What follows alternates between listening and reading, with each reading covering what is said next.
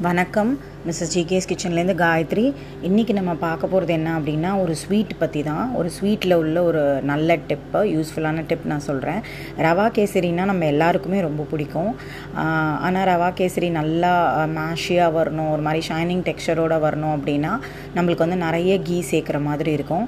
ஆனால் அந்த நிறைய கீ சேர்க்காமல் எப்படி பண்ணலாம் அப்படின்னு நான் சொல்கிறேன் ஆக்சுவலாக நீங்கள் ரவா கேசரி என்ன மெத்தடில் பண்ணுவீங்களோ அதே மெத்தடில் நீங்கள் பண்ணுங்கள் பட் சுகர் மட்டும் நீங்கள் சுகராக கிரானுலேட்டட் சுகராக ஆட் பண்ணாமல் அதை வந்து பாகாக்கிட்டு நல்ல ப அந்த ப பதம் வந்தோன்னே பாகு பதம் வந்தோன்னே நீங்கள் ஆட் பண்ணி நல்லா அதை அந்த வாட்டர் கண்டென்ட் வந்து ரெடியூஸ் ஆகிற வரைக்கும் அதை கிண்டிட்டு கடைசியாக வந்து நம்ம என்னென்னலாம் கார்னிஷ் பண்ணுறதுக்கு போடுறோமோ போட்டுட்டு அப்புறமா ரெண்டு ஸ்பூன் கீ நீங்கள் போட்டுக்கிட்டீங்க அப்படின்னா ரொம்ப பியூட்டிஃபுல்லான டெக்ஸ்சர் உங்களுக்கு கிடைக்கும். ரொம்ப சூப்பர்பாக இருக்கும் டேஸ்ட்டும் உங்களுக்கு நம்ம நார்மல் சுகர் போடுறதுக்கும் இந்த பாகு பண்ணி போடுறதோட டேஸ்ட்டும் நல்லாவே நம்மளால் ஐடென்டிஃபை பண்ண முடியும்.